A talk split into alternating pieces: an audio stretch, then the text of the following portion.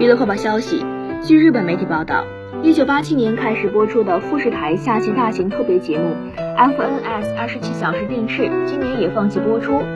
由于疫情影响，该节目已经连续三年停播。据相关人士透露，最初富士台方面认为今年总算可以做节目了，但是考虑到疫情的影响、安全措施以及艺人日程调整等问题，最终还是决定放弃。去年该节目档期播出的是。两夜连续搞笑音乐特别节目 FNS 欢笑音乐。